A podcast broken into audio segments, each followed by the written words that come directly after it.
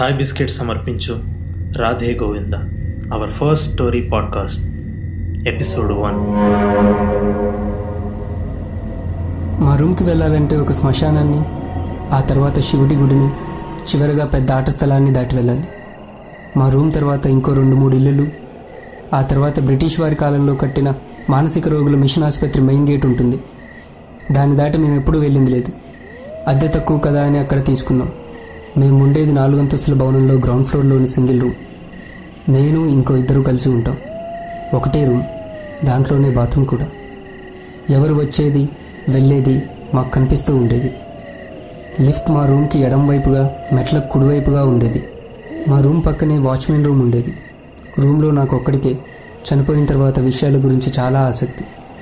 మిగిలిన ఇద్దరికీ కొద్దిగా భయం ఉండేది. నేను అవి ఇవి చెప్పి రాత్రిపూట వాళ్ళని భయపెడుతూ ఉండేవాడిని. నా కంప్యూటర్లో సినిమాలన్నీ దయ్యాల సినిమాలే. భాషాభేదం చూపించకుండా అన్ని భాషల్లోని హారర్ సినిమాలు చూసేవాడిని. ఎందుకింత ఆసక్తి అంటే చిన్నప్పుడు మా ఊళ్ళో వినిపించే కథ గురించి చెప్పాలి మీకు. అప్పుడు నాకు పదేళ్ళు అనుకుంటా మాది ఓ టౌన్కి దగ్గరలో ఉన్న చిన్న పల్లెటూరు. మా ఇంటికి దగ్గరలోని రెండు వందల చెట్లకు పైగా ఉండే మా మామిడి తోటలో రోజు బడి నుండి రాగానే ఆడుకునే వాళ్ళం అందరం. మా అమ్మ చెబుతుండేది ఎంతసేపైనా ఆడుకో కానీ చీకటి పడేలోపు ఇంటికి వచ్చాయి తోట మొదట్లోనే ఆడుకోవాలి. లోపలికి వెళ్ళకూడదు అని. ఎందుకు అని నేను చాలాసార్లు అడిగాను. తానెప్పుడూ కారణం చెప్పలేదు. మా ఊళ్ళో మాత్రం ఓ పుకారు ఉండేది. రాత్రి చీకటి పడిన తర్వాత మా మామిడి తోటలో ఎవరో తిరుగుతుంటారు. అందుకని అటువైపు ఎవరూ వెళ్ళకండి అని చెప్తుండేవారు. మా తాత ఎప్పుడు ఆ తోటలోనే ఉండేవాడు. ఆయన బతుకున్నంతకాలం ఆ తోట కాపలాగా చెట్లను చంటిబిడ్డల్లా చూసుకునేవాడు. మంచి మంచి పండ్లు చెట్ల దగ్గర ఎండిన వరిగడ్డిలో మాగేసి మా అమ్మకు ప్రత్యేకంగా తినిపించేవాడట. అమ్మంటే తాతకు ప్రాణం. ఆయన ఈ మధ్యనే కాలం చేశారు. ఎనభై ఏళ్ళు పైన ఆనందంగా బతికిన మనిషి. మామిడి తోటంటే ఆయనకు కుటుంబం కిందే లెక్క.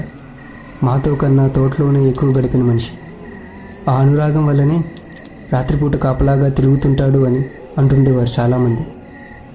మా తాత కాలం చేసిన తర్వాత వారం మా తోట చుట్టూ వేసిన కంచె పక్కగా ఇద్దరు ప్రేమికులు చనిపోయి పడి ఉన్నారు. వాళ్ళ ఒంటి మీద ఎటువంటి గాయం లేదు.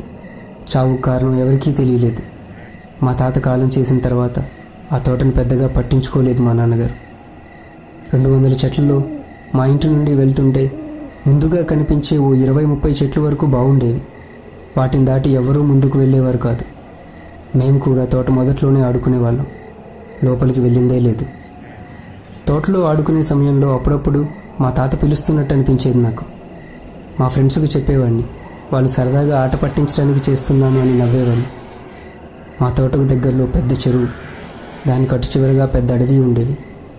వినాయక నిమజ్జనం అప్పుడు తప్ప ఆ చెరువు దగ్గరికి ఎవ్వరూ వెళ్ళరు. అది కూడా సాయంత్రం ఐదులోపే ముగించేస్తారు. మా తాత వాళ్ళ తాత వాళ్ళు చిన్నప్పుడు అంటే ఓ వందేళ్ళ క్రితం అక్కడ చెరువు ఉండేది కాదట అదో శ్మశానం అట ఏదైనా రోగం వచ్చి హఠాత్తుగా చనిపోయిన వారిని మాత్రమే అక్కడ పూడ్చేవారట. భర్తకు జబ్బు చేసి చనిపోతే అతని భార్యను పిల్లలతో సహా బతికుండగానే వారి సామాన్లు ఆస్తులు బంగారం అన్నిటితో కలిపి తగిలెట్టేవారట. వారి ద్వారా ఇంకెవరికైనా వస్తుందేమో అనే అనుమానంతో. అది లోతట్టు ప్రాంతం అవటం వల్ల వర్షం వచ్చినప్పుడల్లా ఆ శ్మశానం నీటితో మునిగిపోయేది. నీళ్ళన్నీ ఇంకిపోవటానికి చాలా సమయం పట్టేది. ఆ సమయంలో ఎవరైనా జబ్బుతో చనిపోతే వారిని ఓ ఇనుప పడవలో పెట్టి నిప్పెట్టి బూడిదను నీటికి తడవని ఒక వస్త్రంలో కట్టి చెరువులోకి విసిరేసేవారట. చెరువు ఇంకిపోయిన తర్వాత ఆ బూడిదను మట్టిలో కప్పెట్టేవారట. ఆ శ్మశానం ఎంత పెద్దగా ఉండేది అంటే చుట్టుపక్కల చాలా ఊర్ల వాళ్ళు ఇక్కడే దహనం చేసేవారు జబ్బు చేసిన వాళ్ళని. విచిత్రం ఏమిటంటే ఎవరినైనా కాల్చేటప్పుడు పొగ అసలు వచ్చేది కాదట.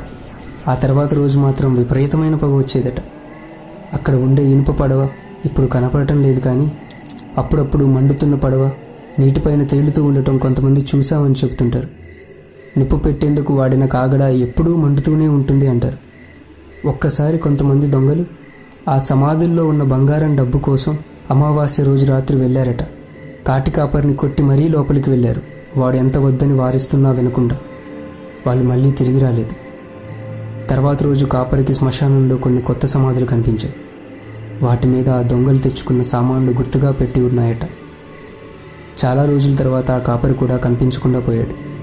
పారిపోయాడా? చచ్చిపోయాడా?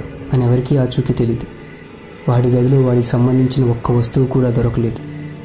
శ్మశానం నుండి అప్పుడప్పుడు చిన్నపిల్లల ఏడుపులు భార్యాభర్తలు గొడవ పడుతున్న టరుపులు రోగంతో బాధపడుతున్న మనుషుల ఆర్తనాదాలు వినిపిస్తుండేవట.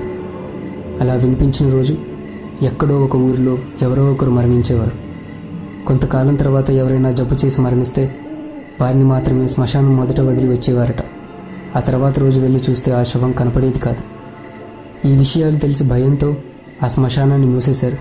అటువైపు ఎవ్వరూ వెళ్ళకూడదని నిశ్చయించుకున్నారు. ఆ చెరువులో నీళ్ళు చాలా తేటగా ఉండేవి. కింద ఉన్న సమాధులు కనిపించేలా. పున్నమి రోజు చంద్రుడి ప్రతిబింబం స్పష్టంగా కనిపించేది. ఎంతలా అంటే భూమిపైకు చంద్రుడు దిగాడా అని భ్రమించేలా. కొన్నేళ్ళు నిర్విరామంగా నెలకు పదిహేను రోజులు వర్షం పడడం వల్ల ఆ శ్మశానం పూర్తిగా నీటిలో సమాధి అయిపోయిందట మా తాతకు ఆ దగ్గరలో స్థలం ఉండటంతో అక్కడ మామిడి తోట పెంచడం మొదలెట్టాడు. నీళ్ళు లేకపోయినా ఎరువులు వేయకపోయినా మా తోట కొన్నేళ్ళలో బాగా ఎదిగింది. శ్మశానానికి పర్లాంగు దూరంలో ఉండేది మా తోట వెనుక కంచ. తోట మొదలు నుండి చివరికి నడవటానికి దాదాపు పదిహేను నిమిషాలు పట్టేది. చుట్టూ మామిడి చెట్లు వరుసగా ఉండేవి. తోట చివరిలో ఉన్న చెట్లకు కాసిన పండ్లు ఎప్పుడూ పండలేదు. రేపటి పండుతాయి అనుకుని మరునాడు వచ్చి చూస్తే చెట్టుకు ఒక్క కాయ కూడా కనపడేది కాదట. అందుకని మా తాత తోట చివరి మూడు వరుసల్లోని చెట్ల పండ్లు ఎప్పుడూ చూసేవారు కోసేవారు కాదు. మా తోటలో తిరిగే మనిషి గురించి ఆ వెనుక ఉన్న చెరువు గురించి తెలుసుకోవాలని నాకు ఎంతో ఆసక్తి ఉండేది. కానీ మా అమ్మ అటువైపు వెళ్ళొద్దని నాతో ప్రమాణం చేయించడం వల్ల నా మదిలో ఆ చెరువు హిస్టరీ ఓ మిస్టరీలా మెదులుతూనే ఉంది. దానివల్లనే నేను చావు తర్వాత మనం ఏమవుతాం? ఆత్మలు దయ్యాలు అనే అంశం మీద రీసెర్చ్ చేయటం మొదలెట్టాను. ఒకవైపు జాబ్ చేసుకుంటూ. ఇదే విషయం గురించి ఎప్పుడూ ఆలోచిస్తూ ఉండటం వలన నాకు ప్రతి చిన్న శబ్దం వినిపిస్తుండేది. చీకట్లో కూడా ఎదురుగా ఉన్నది ఎవరో అర్థమవుతుండేది. ప్రతి చిన్న విషయానికి భయపడేవాడిని మొదట్లో. కానీ వాటి గురించిన వివరణ తెలుసుకోవటం మొదలెట్టాక భయం తగ్గిపోయి తెలుసుకోవాలనే కుతూహలం పెరిగిపోయింది.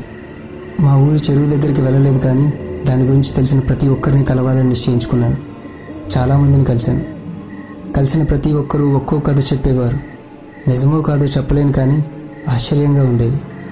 ఆ చెరువు గురించి ఎన్నో కథలు. ఉన్న పలంగా నీళ్ళన్నీ ఇంకిపోయి సమాధులు కనిపించేవట. నీళ్ళపైకి సమాధులు తేలేవట. నీళ్ళ మీద ఆకులు మునిగిపోయి రాళ్ళు తేలేవట. చెరువులో చేపలు ఒక్కటి కూడా ఉండేవి కావు. కనీసం నాచు కూడా పెరిగేది కాదు. ఎప్పుడూ నీళ్ళు స్వచ్ఛంగా ఉండేవట. జబ్బు పడిన మనుషులు వాళ్ళంతట వాళ్ళే వెళ్ళి శ్మశానంలో కూర్చునేవారట. వాళ్ళని సమాధి చేస్తుంటే ఆనందంగా నవ్వుతుండేవారట. కొంతమంది తిడుతూ ఇంకొంతమంది శపిస్తూ మరికొందరు ఏడుస్తూ సమాధి అయ్యేవారట. కాలంతో సంబంధం లేకుండా ఆ చెరువు దగ్గర ఎప్పుడూ చల్లగా ఉంటుందని అందరూ అనేవారు. ఆ చెరువు గురించి చెప్పిన విషయాల్లో అన్నింటికంటే ఆసక్తి రేపింది ఇప్పటికీ నన్ను వెంటాడుతున్నది రాధా గోవింద్ అనే ఇద్దరు ప్రేమికుల గురించి చెప్పిన విషయాలు. అప్పటి వరకు చెప్పిన కథలన్నీ కట్టుకథలని కొట్టిపారేసిన నేను రాధాగోవింద్ గురించి చెప్పిన విషయాలు అంత సులువుగా తీసేయలేకపోయాను. మిగిలిన కథ తర్వాత భాగంలో.